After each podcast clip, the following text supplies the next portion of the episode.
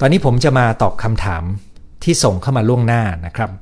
คำถามเขียนมายาวหลายคนเลยนะครับ ดิฉันก็อยู่ในวัยแซนด์วิช พ่อแม่ก็ต้องดูแล พ่วงด้วยน้องๆที่ใกล้ 60 ซึ่งไม่มีรายได้อีก2คน ซึ่งก็หมายถึงเป็นพวกที่เราเรียกว่าน้าหรือว่าอานะครับพูดง่ายๆดูกัน 4 คนนะครับ ดูผู้ใหญ่ 4 คน แล้วก็มีลูก 2 คน ภาระการเลี้ยงหลานก็หนีไม่พ้นต้องดูแลอีก นั้นเขาก็อยู่ในวัยตรงกลางที่มีพ่อแม่ อ๋อขอโทษน้องๆ คือน้องๆของเขานะครับ มีพ่อแม่ แล้วก็เขามีน้องๆของเขาเอง แล้วก็มีลูกที่อยู่ในวัยทำงาน ลูกก็อีกหน่อยก็จะมีหลาน เขาก็ต้องดูหลาน ดูน้องๆเขาแล้วดูแลพ่อแม่นะครับ มีผู้หวังดีหลายคนแนะนำว่าอย่าไปเลี้ยงหลานเลย หาความสุขบ้านปลายดีกว่า ให้ลูกเขาช่วยตัวเองเถอะ ฟังดูดีแต่ทำไม่ได้ เรายังแข็งแรงอยู่พอทำได้ก็ทำไปเถิด หลานก็เป็นเลือดเนื้อเชื้อไขของเราเอง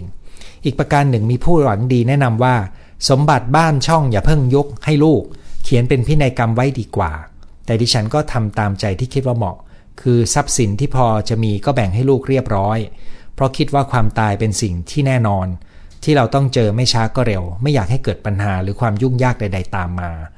ถ้าเป็นไปตามที่เขาเล่าขาน คือลูกไม่ดูแล ก็พอจะมีเงินบำนาญพอจะเลี้ยงตัวเองได้ ขอบคุณค่ะ ดูเหมือนเป็นการบอกเล่า สู่กันฟังเพื่อให้รู้ว่า นี่เป็นสภาพชีวิตของคนในโลกยุคปัจจุบัน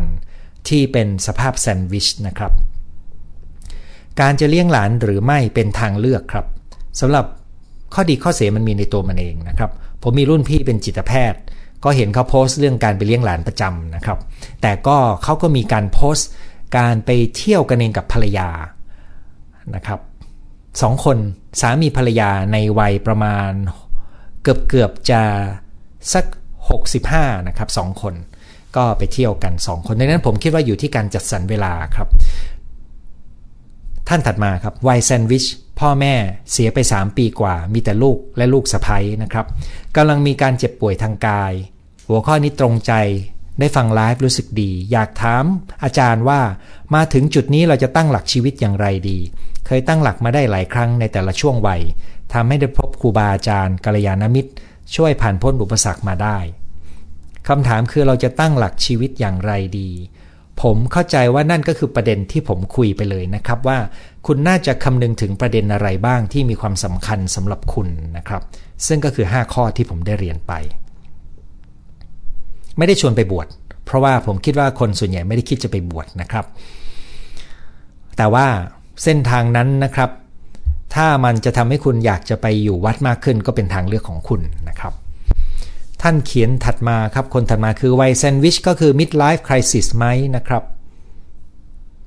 คือมันเป็นคำสองคำที่มีความหมายใกล้กันนะครับ แต่สมัยก่อนคำว่า midlife crisis เนี่ยไม่ได้มีมิติ ของการอยู่ตรงกลางระหว่างรุ่นพ่อแม่กับรุ่นลูกนะครับ แต่ถ้าถามว่าใช่ไหมมันก็มีส่วนร่วมได้นะครับ 45-56 ชีวิตเป็นผู้ดูแลบุคคลในบ้าน 3 คนอ๋ออายุ 45-56 นะครับเป็นผู้ดูแลในบ้าน 3 คนที่มีอาการทางสมอง ไม่มีเงินสะสม ไม่มีเวลาเป็นของตนเอง เวลานี้ 64 มีชีวิตที่พอใจหลายอย่าง เริ่มจากการนำสิ่งที่หมอสอนมาย่อยและพยายามทำชีวิตให้มีความสุขแบบง่าย ๆ แบบที่เป็นเรา วางแผนทีละก้าวเล็ก ๆ อย่างที่ไปอบรมมา อ๋อ ท่านนี้เคยมาเรียนกับผมนะครับ ขอบคุณคุณหมอนะคะยังมีอีกหลายอย่างรอฟัง ฝึกรอฟังคุณหมอต่อไปนะครับเออที่ผมไม่รู้ว่าเป็นใครเป็นใคร เพราะผมดึงมาโดยไม่ได้ดูชื่อ แล้วก็ไม่ไม่กล้าอ้างชื่อนะครับสำหรับคนที่ถามจะได้เป็นถือเป็นการรักษาข้อมูลส่วนตัวไว้ ถัดมาก็คือตอนนี้อยู่ในวัย 49 ปี มีวิธีวางแผนการเงิน เพื่อไว้ใช้จ่ายตอนเกษียณอายุอย่างไรบ้าง โดยหลักแล้วก็ต้องวางแผนการใช้จ่ายเงินวัยเกษียณตั้งแต่เริ่มทำงานและมีไรายได้นะครับ ซึ่งคำแนะนำก็คือให้เก็บประมาณสัก 10%บางคนก็เก็บ 15%คนที่อยากจะเกษียณเร็วบางคนเก็บ 80%นะครับ ซึ่งในกลุ่มนี้มันมีชื่อย่อที่เรียกว่าเป็นกลุ่มที่จะ กษียณเร็ว แล้วก็ไปใช้ชีวิต โดยทำงานแบบเฉพาะที่ชอบทำงานเพียงบางเวลานะครับ ก็มีตัวอย่างหลายตัวอย่างและมีการเคลื่อนไหวในต่างประเทศ ที่เก็บเงินและเกษียณเร็วเลยนะครับ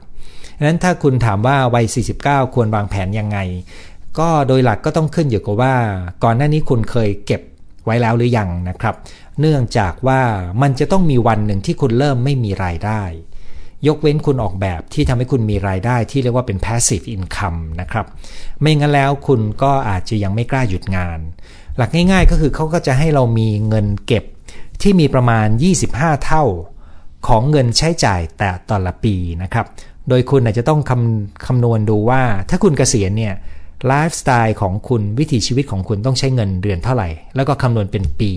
จากนั้นก็คำนวณเก็บเงินไว้สัก 25 ปี ซึ่งถือเป็นเงินก้อนใหญ่เหมือนกันนะครับ แล้วก็วางแผนทำให้มันมีผลตอบแทน เพียงพอกับการที่คุณจะใช้ดอกผลกับเงินต้นบางส่วนเนี่ยนะครับ มาค่อยๆใช้ไป ซึ่งสูตรต่างๆที่มีอยู่ใน YouTube เนี่ยผมพบว่าชักจะมีความน่าเชื่อถือน้อยลง ในโลกที่มี disruption เยอะแบบนี้นะครับ ดังนั้นก็มีว่า1ต้องมีเงินก้อน นะครับสก็ต้องเผื่อเงินฉุกเฉิน จากนั้นถ้าคุณไม่ได้มีเงินก้อนมากนัก คุณก็ต้องวางแผนมีเงินที่มีรายได้ อาจจะหมายถึงคุณยังคงต้องทำงานต่อนะครับ ซึ่งก็ลองเอาดู 5 ข้อที่ผมพูดว่าคุณจะมาผสมมันได้ยังไงนะครับ ผม 50ปลายปลายอยู่แคลิฟอร์เนียกว่า 41 ปีกำลังกักตัว 14 วัน มีคนคล้ายกับผมจำนวนหนึ่ง คือทำงานตลอดชีวิตในต่างแดนแล้วจึงกลับเมืองไทย รับเงินเกษียณ ซึ่งถ้าคุณอยู่อเมริกาและคุณทำงาน แล้วก็มาเกษียณเมืองไทย เงินของอเมริกาเมื่อเทียบเป็นเงินไทยก็จะทำให้อยู่สบายมากขึ้นนะครับ อย่างไรก็ตามผมหวังว่าเงินอเมริกาจะไม่มีปัญหาในช่วงชีวิตที่คุณยังอยู่นะครับ เพราะตอนนี้มีแต่คนห่วงกัน แม้ว่าจะยังไม่มีหลักฐานชัดเจนนะครับ แต่มีคนตั้งสมมติฐานน่ากลัวมากเกี่ยวกับดอลลาร์นะครับ แต่ยังไม่มีหลักฐานอะไรว่ามันจะเป็นปัญหานะครับผมกำลังรอดูอยู่เหมือนกันด้วยความอยากรู้นะครับ ท่านถัดมาครับเป็นวัยที่พ่อแม่เรากำลังไม่สบาย เราและคู่อยู่ในวิกฤตวัยกลางคน มีวิธีไหนช่วยบ้าง อันนี้คืออยู่ในกลุ่มวัยกลางคนที่มีภาระของตัวเองแล้วก็มีภาระจากพ่อแม่ด้วย เป็นช่วงเวลาที่ยากลำบากเลยครับผมไม่มีคำแนะนำอื่นนอกจาก ต้องแก้ไขไปตามสภาพโจทย์ แล้วก็สภาพกำลังความสามารถของเรานะครับคำแนะนำอีกข้อที่ผมอยากจะฝากไว้ก็คือ อย่าลืมลองคิดถึง 5 ประเด็นที่เมื่อกี้เราคุยกัน คนอาจจะใช้ 5 ประเด็นนั้นมาผสม แล้วคุณอาจจะมีคำตอบที่ตอบโจทย์ได้พร้อมกันนะครับสาเหตุที่เป็นเช่นนี้ก็เพราะว่าบางครั้งเรามองแต่โจทย์ที่อยู่ตรงหน้า เราอาจจะมองไม่เห็นคำตอบที่เมื่อเรามองข้ามช็อตไปแล้วคำตอบนั้นอาจจะช่วยตอบโจทย์หลายอย่างที่เราเผชิญอยู่ในชีวิตประจำวันก็ได้ แต่ตรงนี้คงต้องดูรายละเอียดของชีวิตของคุณนะครับกเกษียณแล้วสนใจเรียนรู้เรื่องใหม่อยู่เรื่อย อาชีพเดิมก็มี แต่อยากทำอาชีพใหม่ที่ใจชอบมากกว่า ก็ยังเอามาเป็นอาชีพไม่ได้ชัดเจน เหมือนอายุ 30 ที่ยังค้นหาเส้นทางชีวิตไม่พบ เงินพอมีใช้บ้างมีความสุขพอควร แต่ก็มีคำถามว่าจะยังแสวงหาอะไรอีกตัวนั้นก็เป็นโจทย์ 5 ข้อที่ผมตั้งให้เลยพอดีนะครับ มีรุ่นพี่ถามว่าทำไมเขาไม่เหมือนเรา ดูซีรีส์เล่นหุ้นทำงานจิตอาสาเที่ยว ไม่มาสนใจทุ่มเทเรื่องราวมากมาย แบบที่เราเรียนบันทึกฝึกหัดลงมือทำทำทั้งงานจิตอาสาและเรียน หลากหลายเรื่องบางทีก็ไม่เกี่ยวกัน เช่นเกษตร เกษตรนะครับ งานการเรียนด้านใน สนใจก็จะทุ่มเทใช้เวลาและเงินทำอย่างนี้หลายเรื่องทำให้เพลิดเพลิน แต่บางทีก็เร่งทำเพราะเยอะจนลืมตัวว่า เวลาที่เหลืออีกนานพอจะทำได้หมดไหม ขอความเห็นคุณหมอด้วยค่ะ ผมคิดว่าการมีอะไรเล่นสนุกเป็นส่วนที่ดีของชีวิตนะครับ แต่สิ่งหนึ่งที่ต้องระวังก็คือ มันอาจจะกลายเป็นตัวหลอก ให้เรามีอะไรทำอยู่เรื่อยๆ เพราะเราไม่สามารถอยู่กับตัวเองได้ หรือทำให้เราหลีกหนีจากความจริงบางอย่าง ซึ่งก็มีตัวอย่างที่ผมได้แชร์ไปแล้วนะครับนั้นคำแนะนำของผมก็คือ ลองหันมาดูว่าคุณกำลังทำสิ่งเหล่านี้เพื่อหนีอะไรบางอย่างไหม ถ้าใช่คุณอาจจะต้องหันมาเผชิญหน้ามันทีละนิด หรืออาจจะต้องการความช่วยเหลือจากกัลยาณมิตรที่จะช่วยคุณเผชิญหน้ากับสิ่งที่คุณหนีอยู่ก็ได้นะครับ แต่ถ้าคุณหาไม่เจอแล้วคุณยังพอใจกับชีวิตอยู่ นั่นก็เป็นทางเลือกของคุณนะครับ วัย 56 ค่ะ ปัจจุบันอยู่สวีเดน แม่ 90 กว่าอยู่เมืองไทย รู้สึกผิดที่ไม่ได้อยู่ดูแลแม่ แต่อยู่กับท่านแล้วไม่มีความสุข เพราะนิสัยวิตกกังวลเหมือนกัน ถ้าอยู่ด้วยท่านจะควบคุม ใส่ความคิดลบๆให้ ดิฉันเองเพิ่งมีสละย้ายมาอยู่ต่างประเทศเมื่ออายุ 50 กว่า อ๋อ ก็ไปไม่กี่ปีนี่เองนะครับ ชีวิตเหมือนแซนด์วิชซ้ายขวา ด้านหนึ่งต้องใส่ใจแม่ที่แก่แล้วที่เมืองไทย อีกด้านคือแฟนที่ป่วยด้วยโรคเรื้อรังที่สวีเดน ปัจจุบันดิฉันทำงานกับเด็กเล็กถึงจะเหนื่อยกายด้วยวัยของเรา แต่ก็ได้ทดแทนสิ่งที่ขาดเพราะไม่มีลูก อยู่กับเด็กเล็กทำให้สดชื่น ลดความรู้สึกหดหู่ นั่นสิครับ คือคุณต้องดูแลแฟนที่ป่วย แล้วก็ต้องทำงาน แล้วก็ต้องรู้สึกไม่ดีที่ไม่ได้ดูแลแม่ด้วย ก็ดูเหมือนรุมเร้าอยู่เหมือนกันนะครับ ที่สวีเดนเนี่ยมีข้อดีก็คือบรรยากาศนะครับ ที่ธรรมชาติ แล้วก็ระบบสังคม คนที่มีความพร้อมที่อยู่ในประเทศแถบที่คุณอยู่นะครับ ก็มีประเภทว่าช่วงหน้าร้อนเขาก็จะบินมาอยู่เมืองไทยครึ่งปีนะครับ ช่วงหน้าหนาวเขาก็ขออภัยช่วงหน้าหนาวของที่นั่นเนี่ยนะครับ ก็บินมาอยู่เมืองไทยครึ่งปี ช่วงหน้าร้อนของที่นั่นก็บินไปอยู่ที่นั่นครึ่งปีนะครับประมาณนี้เลย ผมเคยไปที่เกาะเกาะหนึ่ง แล้วก็มีคนฝรั่งเศสก็เดินทางมาอยู่ที่เกาะ ครึ่งปี แล้วพอถึงหน้าร้อนของเขาเขาก็บินกลับนะครับ อันนี้ก็กลายเป็นตัวเลือกของคุณได้นะครับ อันนี้เนี่ยขึ้นอยู่กับเราออกแบบครับ ท่านนี้เขียนชื่อเล่นมาด้วยนะครับ ขออนุญาตไม่อ่านชื่อเล่นนะครับ แต่บอกว่าอายุ 59 ย่าง 60 รู้สึกแค่ว่ายิ่งมีอายุมากขึ้นก็คิดอะไรมากขึ้น ได้เห็นผิดชอบชั่วดีที่แต่ก่อนอาจมองข้าม มองเห็นตัวเองในอดีตแบบเป็นบทเรียนชีวิตทำให้เราเป็นเราในวันนี้ ย้อนเห็นเรื่องที่เสียใจดีใจภูมิใจสุขใจโง่เขลาสร้างสรรค์พลังใจกดดันสำเร็จผิดพลาด ด้วยความรู้สึกว่ามันเป็นพัฒนาการ วัยนี้จะเริ่มรับมือกับความร่วงโรย ปัญหาสุขภาพการหลงลืมมากขึ้น ถ้าจะถามคุณหมอก็คงจะเป็นเรื่องที่เราติดค้างข้องใจในชีวิต เรื่องที่คิดไม่ตก ว่าเราจะใช้วัยแซนด์วิชนี้อย่างรู้เท่าทันและปล่อยวาง มากขึ้นได้อย่างไร อืมผมหวังว่าเนื้อหาที่ผมพูดในไลฟ์ช่วงเนื้อหาเนี่ยจะตอบโจทย์คุณพี่ท่านนี้นะครับ นั่นก็คือคำถามทั้งหมดที่ส่งมาล่วงหน้าที่ที่เรียกว่าพี่เพราะเขาอายุมากกว่าผมประมาณอย่างน้อยสักปีหนึ่งนะครับ อืม เอาละครับ ตอนนี้ผมจะมาดูคำถามสดที่ส่งเข้ามานะครับ ขอบคุณทุกท่านที่รายงานผลการรับชมแล้วก็ช่วยแชร์นะครับ แล้วก็คำทักทายนะครับ รวมทั้งคนที่แจ้งสถานที่รับฟังนะครับ จะขออนุญาตไม่อ่านนะครับ ยินดีต้อนรับท่านที่เข้ามาฟังเป็นครั้งแรกนะครับ นี่มีทั้งในประเทศทั้งต่างประเทศนะครับ ขอบคุณทุกท่านเลยนะครับ ที่เขียนมาด้วยความเป็นมิตรที่ดีต่อกันนะครับ นี่คำถามแรกเจอแล้ว มีสวนที่เก็บผลผลิตได้แล้วที่ทองผาภูมิ ซึ่งลงทุนวางแผนไว้ราวตั้งแต่อายุ 40 กว่าแต่พออายุมากจริง ๆ คิดว่าจะอยู่ที่นั่นได้ ถึงอายุ 60 ไปปลาย จากนั้นก็คงต้องกลับมาอยู่เมืองใกล้หมอใกล้ลูกๆ เพราะต้องให้ลูกดูแล อืมเป็นเป็นแผนที่น่าสนใจนะครับว่าถ้าเราจะอยู่กับธรรมชาติ และอยู่ไกลจากเขตเมืองเนี่ยเราจะอยู่นานสักแค่ไหน แล้ววัยไปปลายจริง ๆ เราจะกลับมาใกล้หมอ หรือเราพร้อมจะตายแบบไม่ต้องเจอหมอนะครับ ซึ่งเรื่องนี้ก็เป็นเรื่องที่เป็นโจทย์ท้าทายเหมือนกันในเรื่องความตายในโจทย์ท้าทายที่ 5 นะครับ ขออนุญาตสอบถามมีลูกชายวัยสามขวบจะสี่ขวบแม่ไปไหน จะต้องไปด้วยตลอด อ๋อขออนุญาตไม่ตอบ เพราะว่าอย่างนี้ครับ เด็กเล็กเนี่ยเวลาเราจะดูพฤติกรรมนะครับ เราจะดูต้องดูหลายอย่างมากนะครับ ต้องดูหลายอย่างมาก แต่บอกได้อย่างหนึ่งก็คือโดยทั่วไปในเชิงพัฒนาการเนี่ยถ้าเขามีความมั่นคงภายในใจขึ้นเนี่ยเด็ก 3-4 ขวบ อาจจะพอไปสำรวจโลกได้นิดๆหน่อยๆดีขึ้นแล้วนะครับ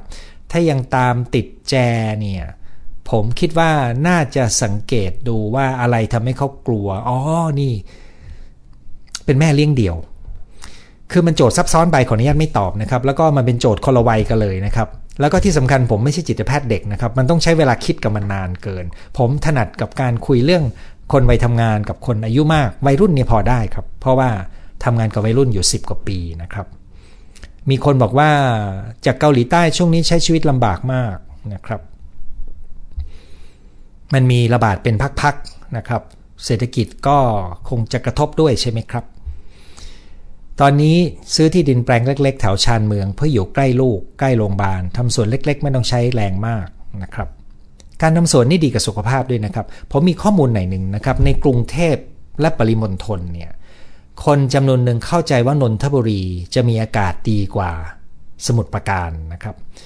แต่ว่าถ้าพูดถึงสถานการณ์ฝุ่นนะครับ นนทบุรีเนี่ยไม่ได้ดีกว่าสมุทรปราการนะครับ จริงๆหลายช่วงแย่กว่าสมุทรปราการด้วย ถ้าอยากรู้ไปดูเช็คข้อมูลดูนะครับ กับอีกตัวหนึ่งก็คือก๊าซพิษก๊าซพิษไนโตรเจนไดออกไซด์ถ้าผมจำชื่อไม่ผิดนะครับ มันจะผลิตแนวแถวกรุงเทพและปริมณฑลเนี่ยแดงเถือกเลยนะครับ ถ้าไปดูในแอปวินดี้นะครับ แล้วมันจะพาดผ่านขึ้นไปในทางเหนือของกรุงเทพ เพราะว่ามีลมทะเลพัดขึ้นไปนะครับนั้นถ้าคุณจะเลือกเนี่ยหาที่ที่มันหลบหลบเเรียกว่าพิษในอากาศมลพิษในอากาศแล้วกันนะครับ ท่านนี้ก็ฝากคำชมมาขอบคุณนะครับ ท่านนี้จากสวีเดนก็ถามว่าคิดยังไงกับการอยู่คนเดียว มีงานสำรวจว่าอยู่คนเดียวสั้นกว่ามีคู่ ก็จริง ๆ ถ้าอยู่คนเดียวแล้วไม่เหงาเนี่ยไม่เป็นไรนะครับ ถ้ามีชุมชน แต่อยู่คนเดียวแล้วเหงาเนี่ยเหงาคือปัจจัยของการทำลายทำให้อายุสั้นลงเนี่ยนะครับนั้นเราเรา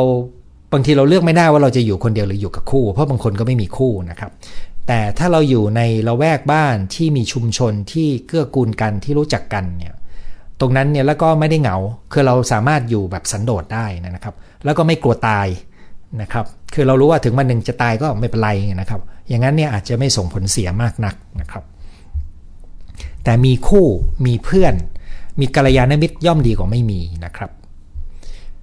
ท่านถัดมาคือทำกิจกรรมปลูกต้นไม้ รอดูเจริญเติบโตใจสงบสบายดีครับอ่ามิตรเก่านะครับ อาจารย์ประสงค์ส่งมาบอกว่าชีวิตผมเลยครับ ปล่อยวางงานอยู่ไร่สวนผสมธรรมชาติพอเพียง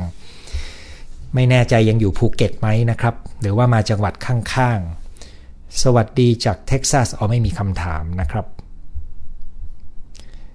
ตั้งแต่ฟังคุณหมอมาเรื่องนี้ได้คะแนนริ้วเลย มันตรงใจของคุณครูใช่ไหมล่ะครับ เพราะว่าเป็นโจทย์ของคนวัยนี้ ตอนนี้อายุ 40 ฟังคุณหมอพูดกับทุกคลิป รู้สึกมีสมาธิมากขึ้น แต่วันนี้ฟิลขาดดุลูกรุนแรงเกินไปรู้สึกผิด ลูกอยู่ปหนึ่งไม่สนใจจัดระเบียบสิ่งของทำบ้านรก ขอโทษที่พูดนอกเรื่อง ลองทบทวนดูก็ได้นะครับว่าคุณคาดหวังอะไรกับเขา แล้วก็บางครั้งเราอาจจะต้องมีวิธีจัดการเวลาที่ลูกทำของรกนะครับ วิธีหนึ่งที่ผมจะแนะนำนะครับ เนื่องจากโจทย์ไม่ได้ซับซ้อนเหมือนท่านที่ถามเรื่องลูกวิ่งตามนะครับ ก็คือเราจะเรียกลูกมาเก็บ แล้วเราอาจจะช่วยเขาเก็บนิดหนึ่งแล้วก็นั่งดูเขาก็ได้เนี่ยนะครับ แต่ว่าถ้าเราเครียดเราล้าบางทีเราก็อาจจะคุมอารมณ์ไม่อยู่ คุณลองสังเกตดูด้วยนะครับว่าอารมณ์ที่คุมไม่อยู่ สัมพันธ์กับช่วงก่อนมีประจำเดือนไหมนะครับ ถ้ามีคุณจะได้รู้ว่าคุณจะต้องปรับอาหารและการออกกำลังกาย หรืออาจจะเติมอะไรบางอย่างก่อนมีประจำเดือนสักอาทิตย์ 10 วันนี้นะครับ จะช่วยได้บ้างเหมือนกัน หรือฝึกใจเตรียมตัวตายนะครับ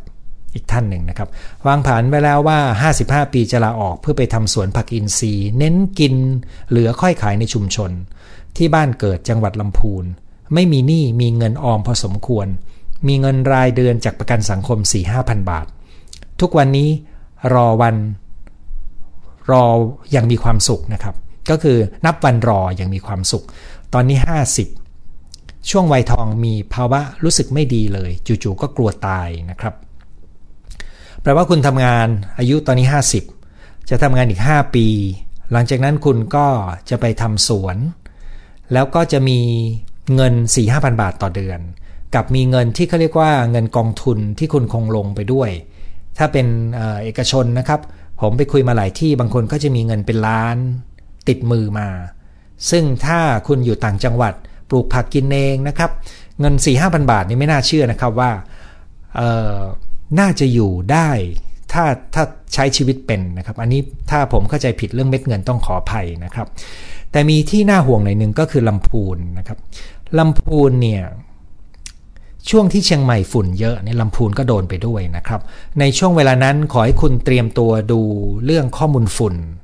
แล้วก็วันที่ฝุ่นเยอะๆเนี่ยที่ที่ดีที่สุดคืออยู่ในห้องแอร์ที่ปิดประตูแล้วเปิดเครื่องฟอกอากาศนะครับ เดิมผมก็รู้สึกว่าเชียงใหม่เป็นเมืองน่าอยู่นะครับ แล้วก็ไปเรียนเชียงใหม่นะครับทำงานเชียงใหม่อยู่ 3 ปีด้วยนะครับ แล้วก็มีญาติอยู่เชียงใหม่นะครับ ภรรยาอยู่เชียงใหม่นะครับ แต่หลังจากข้อมูลฝุ่นแล้วผมไม่กล้ากลับไปอยู่เชียงใหม่ครับแล้วก็โจทย์ที่นั่นก็เป็นโจทย์ที่ซับซ้อน ผมเห็นใจคนที่นั่นมาก แต่ถ้าต้องเลือกให้ตัวเอง ก็เลือกที่จะไม่ไปอยู่ที่นั่นนะครับตอนนี้ ขอขออภัยสำหรับชาวเชียงใหม่รักที่นั่นแต่ว่ามันฝุ่นมันไม่ให้นะครับ ต้องช่วยกันแก้จริง ๆ 48 เตรียมแล้วค่ะ คุณหมอ คนส่วนใหญ่ ไม่ค่อยพูดถึง วันนี้พูดให้คนได้คิดเยอะเลย ขอบคุณครับ เป็นไลฟ์ที่ดีมากสำหรับให้เตรียมตัวในอีก 7 ปีข้างหน้า ยินดีครับ ธุรกิจเกี่ยวกับความตายเช่นลงศพหนังสือชีวประวัติ ชีวประวัติจัดดอกไม้นะครับ อยากอยู่ต่อไปใช้เวลากับลูกๆ ถ้าอย่างนั้นก็เป็นทางเลือก แล้วก็ต้องดูแลสุขภาพให้ดีนะครับ แต่ว่ามันจะมีโจทย์ท้าทายของคุณในวัยที่คุณจะต้องหลุดออกจากความผูกพัน ไม่ได้แปลว่าเราต้องตัดทิ้งนะครับ แต่แปลว่าเราต้องมีเวลาอยู่กับตัวเองมากขึ้น เพื่อเตรียมตัวเตรียมตัววันที่เราจะจากไปให้เก่งขึ้นนะครับ ฟังดูง่ายทำยากมาก นั่นนะสิครับก็เลยต้องเตรียมตัวนานนะครับ ต้องฝึกยาว ช่วยแนะนำจังหวัดที่น่าไปอาศัยตอนเกษียณไม่กล้าบอกเลยครับ เดี๋ยวกลัวที่ดินแพงเพราะเดี๋ยวผมกำลังจะไปอยู่นะครับเออลองตามข้อมูลฝุ่นย้อนหลังดูนะครับ มันมีข้อมูลอยู่ ฝุ่น PM 2.5เนี่ยนะครับ อย่าดูเป็นรายเดือนๆนะครับ เพราะว่ามันแกว่งได้เลยนะครับหน้าธรรมดานี่นะครับ อย่างช่วงหน้าฝนเนี่ยที่ที่ไม่ค่อยดีจะอยู่ จะถือว่ายังดีอยู่นะครับ คือในประเทศไทยเนี่ยช่วงหน้านี้เนี่ยค่อนข้างดี ที่ที่ไม่ค่อยดีจะอยู่แถวกรุงเทพแล้วก็ปาดขึ้นไปเหนือกรุงเทพอาจจะไล่ไปถึงลพบุรีบางทีก็ปาดไปทางโคราชนะครับ แต่ขณะนั้นเองก็ไม่ได้น่าเกลียดนะครับ สภาพฝุ่นยังอยู่ในระดับปานกลางนะครับ คุณภาพอากาศ ช่วงที่แย่มากๆ จะเป็นช่วงธันวามกรากุมภามีนา ช่วงนั้นคุณลองตามดูดีๆ ไปดู map จากแอป Windy ดูนะครับ คุณจะเห็นรูปแบบของการกระจายฝุ่น ที่จะทำให้คุณรู้ว่าคุณจะหนีไปไหนดีนะครับ แต่อย่างที่บอกดูให้ครบปี แล้วก็ดูความเป็นจริงของชีวิตว่าคุณจะทำยังไงได้บ้างนะครับ รวมถึงไลฟ์สไตล์การติดต่อกับลูกหลาน พวกนี้มันต้องหาความลงตัวด้วยตัวเองครับ ก่อนแต่งงานรับราชการ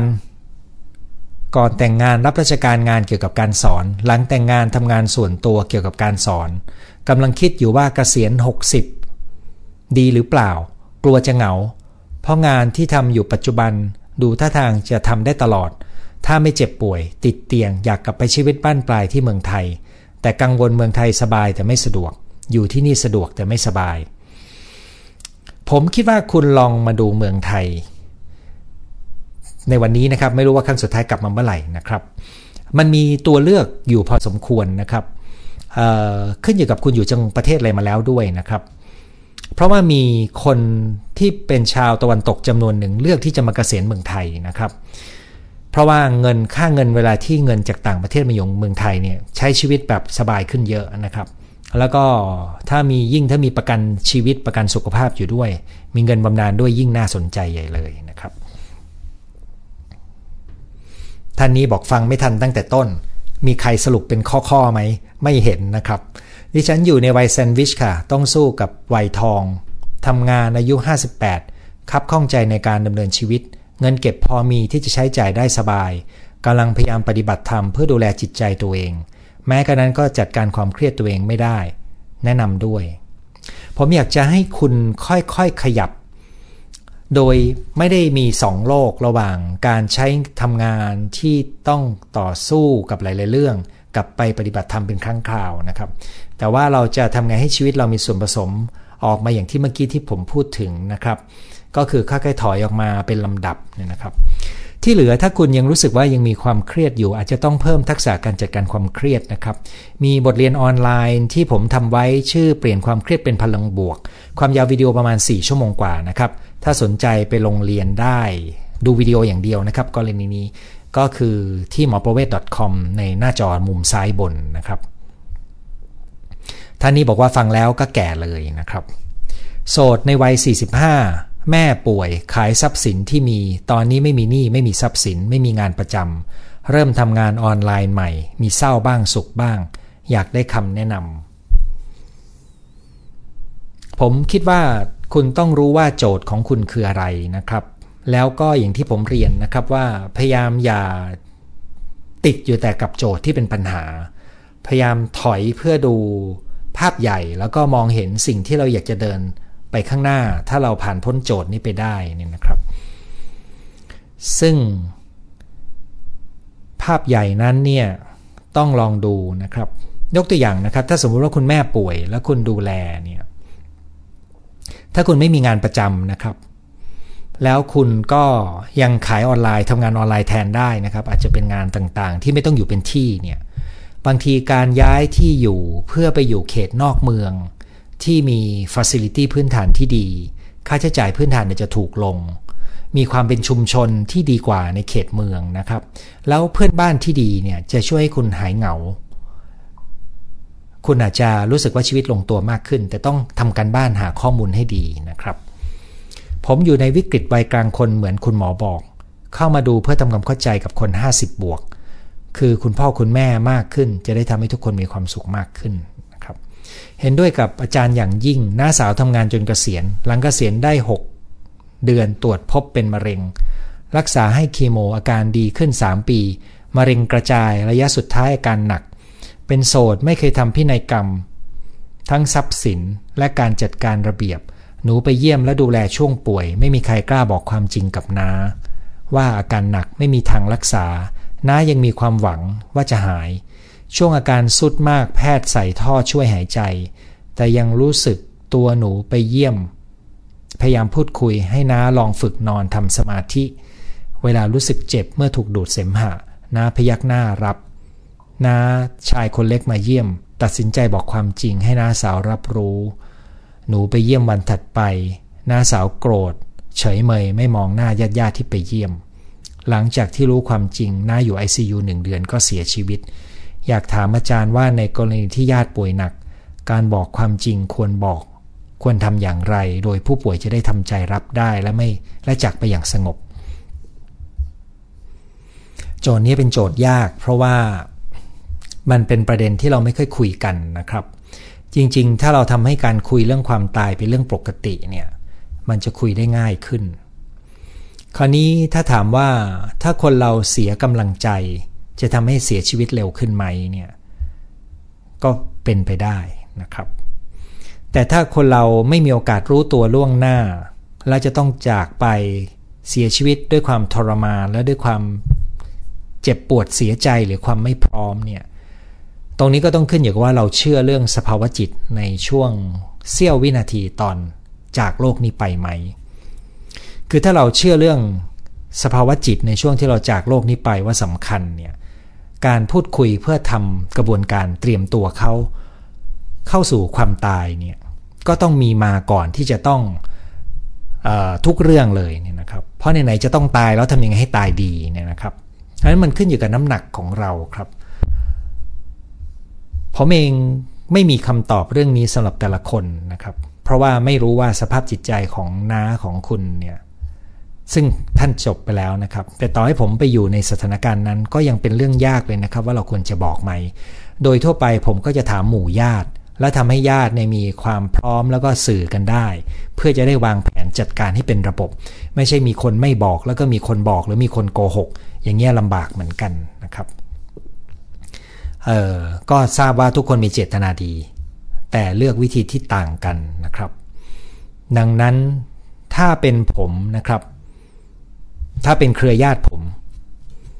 อย่างคุณพ่อผมก็พูดเรื่องความตาย พูดเรื่องพิธีศพของเขาเรียบร้อยนะครับ คุณแม่จะไม่ได้คุยชัด แต่ว่า เราคิดว่าเราตั้งใจที่จะสื่อนะครับ เพราะว่าเราต้องการเตรียม เนื่องจากทางบ้านจะเชื่อเรื่องนี้นะครับงั้นถ้าเชื่อเรื่องนี้ก็ต้องเตรียมกระบวนการที่ทำให้เขาได้ตายอย่างสงบ แต่ถ้าไม่เชื่อและอยากจะดึงชีวิตทุกอย่างเท่าที่จะทำได้ ก็ต้องปล่อยให้ทางโรงพยาบาลรักษา ผมมีเป้าหมายชัดว่า ในช่วงสุดท้ายผมอาจจะพยายามที่จะไม่ใช้บริการของโรงพยาบาล แต่เป็นเรื่องที่ตัดสินใจยากมากในสถานการณ์จริงนะครับ เรื่องนี้เป็นรายละเอียดที่ต้องดูเป็นกรณีไปเลยนะครับ หนูก็เก็บเงิน 80%คิดจะเกษียณเร็วแล้วทุ่มเทให้กับการภาวนา แต่ช่วงโควิดอยู่บ้านกับไม่ค่อยได้ภาวนา เลยรู้ตัวว่ายังทำตามอุดมคติไม่ได้ กลัวว่าเกษียณจะเหลวไหลแบบนี้ ซึ่งจริงครับ แม้แต่พระที่บวชก็บอกครับ ตอนเป็นคารวาสไปปฏิบัติธรรมเนี่ย โอ้ดูดีมากเลย ถ้าไปบวชน่าจะดี พอไปบวชจริงไม่ได้ง่ายอย่างที่คิดนะครับ คุณยุพินได้กรุณาสรุปข้อ 5 ข้อมานะครับ ถ้าท่านสมาชิกที่บอกว่ามาฟังไม่ทันอยากมาฟังอ่านก็ลองไล่อ่านดูนะครับ ท่านนี้รายงาน จากญี่ปุ่น ท่านนี้บอกว่าเป็นคนสันโดษจนไม่มีเพื่อน คือถ้าไม่มีเพื่อนต้องถามตัวเองครับว่า เราต้องการไหม ถ้าเราต้องการผมคิดว่ามีก็ดีกว่าไม่มี ถ้าคุณต้องการแต่คุณไม่มี แสดงว่าคุณอาจจะขาดทักษะในการสร้างสมรรถภาพที่ดีนะครับ กรณีนั้นก็อยากจะเชียร์ให้ ให้ได้ฝึกฝนเพื่อจะได้มีเพื่อนนะครับ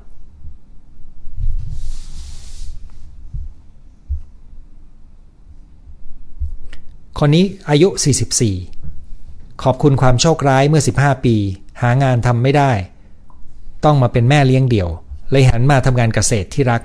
ได้อยู่กับธรรมชาติ ความทยานอยากของชีวิตลดลงโดยอัตโนมัติ ปัญหาที่ถูกปีบอัด ทั้งเรื่องการเลี้ยงลูกการดูแลพ่อแม่ที่อายุมาก คลี่คลายได้เสมอเมื่อเรายอมรับความจริง และะเผชิญหน้ากับมัน สร้างความเข้มแข็งภายในใจให้กับตัวเองและทุกคนในครอบครัว เตรียมความพร้อม เมื่อวันที่ต้องจากไป ทุกข้อที่คุณหมอกล่าวมาทำให้ชีวิตมีความสุขแบบง่าย ๆนะครับ ซึ่งมันสะท้อนให้เห็นเลยนะครับ ว่าเมื่อคุณมองย้อนกลับบทเรียนที่ยากลำบากในช่วงนั้นกลับกลายเป็นจังหวะเปลี่ยนผ่านชีวิตที่มาสู่สิ่งดีๆ ในจังหวะนี้เหมือนกันนะครับ ขอบคุณท่านที่ขอบคุณมานะครับ น่าจะมีโครงการข้ามชาติหน้าดีไหมครับ โดยการทำความดีฝึกปล่อยวาง สะสมอาริยทรัพย์ไปเรื่อยๆนะครับทำเองได้เลยครับ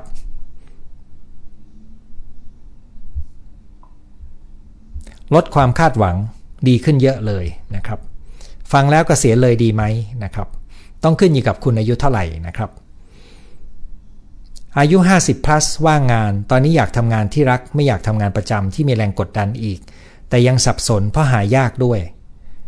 กำลังคิดว่าจะทำอะไรที่มีรายได้ ซึ่งช่วงนี้เป็นโจทย์ยากจริง ๆ นะครับเเมื่อไม่นานมานี้ก็มีคนส่งคำถามแบบนี้มา แล้วเขาก็ถามว่าหลักสูตร Career Destiny Post Covid จะช่วยได้ไหม ผมก็บอกไปว่ามีคนที่เรียนแล้วเขาก็นึกออกว่าจะไปทำอะไร แล้วเขาก็ทำได้กับมีคนที่เรียนแล้วก็ยังนึกไม่ออกนะครับ ผมเลยไม่กล้าชวนคนมาเรียน แต่มันเป็นตัวเลือกหนึ่งถ้าคุณอยากจะลองเรียนรู้ดูนะครับ อีกประมาณ 2 เดือนจะเปิดรอบใหม่นะครับ คนแก่จะอยู่กทมได้อย่างไรให้เป็นสุขนึกภาพไม่ออก จริงครับคนแก่ที่อยู่กทมแล้วมีความสุขจะต้องเป็นคนแก่ที่มีเงินพอสมควรครับ ที่เขาจะสามารถซื้อบริการและสินค้าได้ง่ายนะครับ แล้วก็กทมเดี๋ยวนี้ก็มีข้อดีนะครับ คือมันมีสวนมากขึ้น แล้วก็มีมีความเป็นชุมชนในบางแห่ง โดยเฉพาะชุมชนเก่าๆ ซึ่งผมเห็นภาพวิถีชีวิตแล้วผมยังเห็นสิ่งนั้นอยู่บ้างนะครับ แต่โดยรวมแล้วสังคมยิ่งเป็นเมืองเท่าไหร่ ความเป็นชุมชนหายไปเท่าไหร่ ธรรมชาติที่ไม่ค่อยมีมากเท่าไหร่ อย่างนั้นก็คนสูงอายุจะอยู่ได้ยาก โดยเฉพาะฟุตบาทการเดินทางไม่ค่อยสะดวกครับ อยู่ชานเมืองอาจจะดีกว่านะครับ ผมยกตัวอย่างกทมนะครับ ในมีอำเภอบางอำเภอในกทมนะครับ เหมือนชานเมืองมากเลยนะครับ แล้วก็มีความเป็นธรรมชาติพอสมควร แล้วก็ไม่ไกลด้วย อาจจะเป็นตัวเลือกได้นะครับ หนูคนเชียงใหม่ยังรู้สึกว่าเชียงใหม่ไม่น่าอยู่ ซึ่งอันนี้อย่างที่เรียนน่าเห็นใจมากตอนนี้นะครับคนต่อมาคือไลฟ์ถูกใจมากพรุ่งนี้ครบ 52 ปี happy birthday นะครับอ้ออยู่อเมริกาสองจิตสองใจอยากกลับมาแก่ที่เมืองไทย ไม่มีลูก สามีชอบอยู่ต่างประเทศมากกว่า เพราะไม่ชอบอากาศที่ร้อนชื้น เป็นโจทย์ที่คิดเป็นประจำ ที่จริงเมืองไทยเนี่ยมีเขตภูเขาที่มีอากาศเย็นนะครับ แต่ว่าเมืองไทยเวลาที่เป็นอากาศเย็นในเขตภูเขาเนี่ยข้อเสียก็คือมันไม่มี facility ในแบบเมืองนะครับ แต่ต่างประเทศเนี่ยมันจะมีพื้นที่เย็นที่มี facility ในแบบเมือง นั้นก็มันไม่ได้ทุกอย่างครบนะครับ แต่ผมตามดูแล้วผมก็พบว่ามีบางที่ที่อากาศค่อนข้างเย็นทั้งปีเนี่ยมีนะครับ เพียงแต่พื้นที่นั้นเนี่ยมีบางพื้นที่ที่มีปัญหาฝุ่นมากหน่อยหนึ่งนะครับ เป็นน้องคนเล็กอายุ 41 พ่อแม่แยกทางกัน ทั้งสองอายุมากแล้วไม่สนิทกับพี่เลย พอไม่สบายก็ลำบากไม่มีเพื่อนสนิท จะทำยังไงเวลาไม่สบาย คือจริง ๆ ยังไงไงการมีเพื่อน การมีพี่น้องที่คุยกันได้ก็ดีนะครับ คราวนี้การที่คุณไม่สนิทเนี่ยไม่รู้ว่าเกิดจากอะไรนะครับ ผมมีโอกาสคุยกับคนหนึ่งในวัยใกล้ 60 ซึ่งเดิมเขาก็ไม่สนิทกับพี่น้อง แต่พอเขาเกษียณออกมา เขาก็จัดเวลาไปพบปะพูดคุยแวะไปเยี่ยมพ่อแม่ ใช้พ่อแม่เป็นประเด็นสนทนากับไปติดต่อกับพี่น้องใหม่ ก็ทำให้มีการเกื้อกูลกันได้ในระดับหนึ่งนะครับ คงจะต้องออกแบบชีวิตของคุณว่าจะออกแบบยังไงให้มี มีการอยู่กับคนที่รัก ซึ่งเป็นหนึ่งใน 5 ข้อที่เมื่อกี้เปิดประเด็นไว้นะครับ เป็นคนเชียงใหม่ตอนนี้มาอยู่แคลิฟอร์เนีย นับวันรอจะได้อยู่บ้านเกิด คุณหมอคิดใหม่ได้นะคะหมายถึงแค่ไปอยู่เชียงใหม่ใช่ไหมครับ ที่แคลิฟอร์เนียตอนนี้ก็น่าห่วงมากเลยนะครับ ไฟป่าน่ากลัวมาก น่าเห็นใจ คนต่อมาคือเพิ่งพอเริ่ม 55 คิดแล้วค่ะ จะใช้ชีวิตด้วยตัวเองดำรงชีพแบบชีวิตเดี่ยวพิ่งกู้เงินซื้อบ้านได้ 3 ปี ระยะผ่อน 15 ปีทำไมอย่างไรจะไม่วิตกจนเกินไป เออ ผมก็เพิ่งรู้นะครับ ถ้าคุณกู้ได้ 3 ปี แสดงว่าคุณกู้ได้ตอนอายุ 52 และเขายอมให้คุณผ่อนตั้ง 15 ปี ซึ่งก็แปลว่าคุณจะต้องผ่อนจนถึงเท่าไหร่ล้วเนี่ย 72 ปีใช่หรอครับ เขายอมให้คุณผ่อนนานอย่างนั้นเลยหรอครับโจทย์ของคุณก็อยู่ตรงที่ว่าคุณจะมีรายได้มาจ่าย ค่าเงินผ่อนของคุณยังไงนะครับ ถ้าคุณออกแบบการเงินไว้ดีแล้ว ก็เป็นโจทย์ข้ออื่นอีก 5 ข้อดูนะครับ อายุ 61 กลัวตายไม่สบายบ่อย วิตกกังวลทำอย่างไรจึงจะออกจากความกังวล เบื้องต้นนะครับผมคิดว่าการหาความสุขอย่างง่าย ๆ แล้วก็การรู้การจัดการความคิดวนนะครับ จะเป็นตัวที่ช่วยได้ ถ้าคุณมีพื้นอารมณ์วิตกกังวลง่ายนะครับ อยากจะชวนไปเรียนคอร์สออนไลน์ จัดการความกังวลและการ panic ดูนะครับไปดูที่เว็บไซต์ของผม เพราะว่าผมออกแบบมาสำหรับคนที่มีนิสัยขี้กังวล จัดการได้ทุกอาการหลักๆ ของความกังวลนะครับท่านนี้เขียนมาว่าเชื่อในสภาวะจิตขณะตายนะครับ คือชาวพุทธก็ต้องเชื่อเรื่องนี้นะครับ ผมใช้วิธีคิดว่าอายุน้อยก็ตายก่อนได้ จึงไม่กังวลอะไร มันอยู่ที่จังหวะชีวิตของใครของมัน พูดในมุมนี้ก็ถูกครับ ใกล้เกษียณแล้ว จะไปเรียนธรรมที่พระองค์พระพุทธองค์สอนนะครับ เตรียมตัวเดินทางต่อไป แนะนำเพิ่มหน่อย ผมไม่มีคำแนะนำเพิ่มครับ เพราะว่าผมอยู่บนเส้นทางเป็นมือใหม่หัดขับเหมือนกันครับ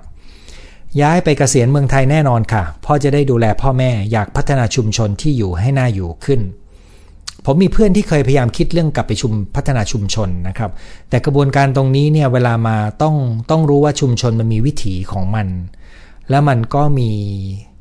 ต้นทุนหลายอย่างที่เราอาจจะไม่ได้ทำอย่างที่เราคิดไว้ทุกเรื่องนะครับ อันนี้ต้องเตรียมใจไว้ให้ดี คุณหมอที่ญี่ปุ่นส่วนใหญ่จะให้ผู้ป่วยรับรู้การเจ็บป่วยของตัวเอง นั่นเป็นวิธีที่ดีที่สุดครับ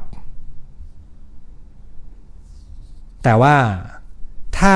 ผมไปดูแลญาติสมัยที่ผมยังรับปรึกษาดูแลผู้ป่วยตามตึกผู้ป่วยในนะครับ ผมจะหารือกับญาติด้วย เพราะว่ามันเป็นกระบวนการที่ต้องต้องให้ญาติมีส่วนร่วมครับ พูดถึงผู้ป่วยที่ใกล้ตายนะครับ ท่านถัดมาคือลาออกจากงานเงินเดือนสูงเพราะเครียดปัจจุบัน 55 มีเงินเก็บมากพอใช้ ใช้จ่ายประหยัดมีบ้านที่ดินประกันสุขภาพไม่มีหนี้สินทำอย่างไรจะไม่กังวลในการใช้เงินเกินไป ทำอย่างไรจะไม่กังวลในการใช้เงินจนเกินไป มัวแต่ประหยัดอาจจะตายก่อนก็ได้ ผมคิดว่าคุณต้องคำนวณเม็ดเงินครับ และรู้ว่าปีหนึ่งคุณจะหยิบออกมาใช้ได้เยอะแค่ไหนนะครับ ซึ่งหลักก้อนนี้ก็คือคุณมีเงินก้อนหนึ่งที่อยู่ในการลงทุนบางรูปแบบนะครับ คุณก็จะรู้ว่าคุณจะได้ดอกเบี้ย หรือได้ผลประโยชน์ตอบแทนประมาณเท่าไหร่ แล้วก็คุณจะมีความจำเป็นต้องใช้เท่าไหร่นะครับ แล้วเอาตัวเลขนี้มาตั้งเป็นเหมือนกับ งบประมาณประจำปี ที่คุณจะอนุญาตให้ตัวเองใช้นะครับซึ่งอันนี้ก็จะทำให้คุณมั่นใจว่าเงินคุณจะยังมีไปเรื่อยๆขณะเดียวกันก็รู้ว่าคุณสามารถที่จะมีความสุขกับชีวิตได้ด้วยเงินที่มีอยู่นะครับ ยังไม่แก่แต่อยากแก่แล้วต้องทำยังไงนะครับ ถ้าทำครบ 5 ข้อจะดีจริงเปล่านะครับ อายุ 55 อยู่ต่างประเทศให้ลูกเป็น health directive ตัดสินใจเวลาแม่ป่วยหนัก เพราะบอกลูกไว้ว่าแม่อยู่เพราะลูกเท่านั้น บอกให้ไปติดต่อวัดอย่างไรเมื่อถึงเวลานะครับ ก็คือ ต้องให้ลูกช่วยตัดสินใจ แล้วก็สั่งเสียไว้พูดง่าย ๆนะครับ อายุ 55 มีน้องชาย มีปัญหากันช่วงนี้ป่วยน้องชาย เอาแต่ใจรับของจากพี่คนนี้หมด จัดการหนี้สินไม่เรียบร้อยกเกษียณฟังธรรมะว่ายน้ำประจำโสดไม่มีลูกมีหมาเป็นเพื่อน การมีสัตว์เลี้ยงเนี่ยช่วยได้นะครับ สัตว์เลี้ยงโดยเฉพาะสุนัขเนี่ยเป็นเพื่อนแก้เหงาที่ดีมากๆ แล้วมันมีพันธุ์ของมันนะครับพันธุ์บางพันธุ์นี่เป็นเป็นมิตรมากเลยนะครับ แล้วก็กอดได้ดีเลยนะครับ ตัวใหญ่กระโดดชนเราล้มได้เลยนะครับ หลักสูตร Letting Go ของอาจารย์เนื้อหาคร่าวๆเป็นอย่างไรเรียนออนไลน์หรือเข้าคอร์ส Letting Go นี่ตอนนี้ยังไม่ได้เปิดนะครับ เพราะว่าพอโควิดแล้วผมงดเปิดคอร์สอบรม ตอนนี้ทำเป็นคอร์สออนไลน์ ผมกำลังออนไลน์เวิร์กช็อปนะครับผมกำลังค่อยๆคลอดคอร์สออนไลน์เวิร์กช็อปไปเรื่อยๆนะครับแต่บางหลักสูตรผมยังไม่มั่นใจว่าจะจัดเป็นคอร์สออนไลน์เวิร์กช็อปได้ ยังไงก็จะต้องมีช่วงเวลาที่ต้องเจอตัวกันในบางหลักสูตรครับ ซึ่ง Letting Go เป็นหนึ่งในหลักสูตรที่ผมยังไม่มั่นใจที่จะจัดเป็นคอร์สแบบออนไลน์อยู่นะครับ ขอเวลาสะสมประสบการณ์อีกนิดหนึ่งแล้วค่อยตัดสินใจนะครับ เอาละครับ นี่ก็คือทั้งหมดที่มีคำถามเข้ามา และเราก็ได้พูดคุยกันนะครับ ขอบคุณทุกท่านที่เข้ามาสนทนา เรื่องของโจทย์การค้นหาของคนวัย 50 plus นะครับ อาทิตย์หน้าพบกันใหม่นะครับ เวลาสองทุ่มสำหรับคืนวันนี้ สวัสดีทุกท่านครับ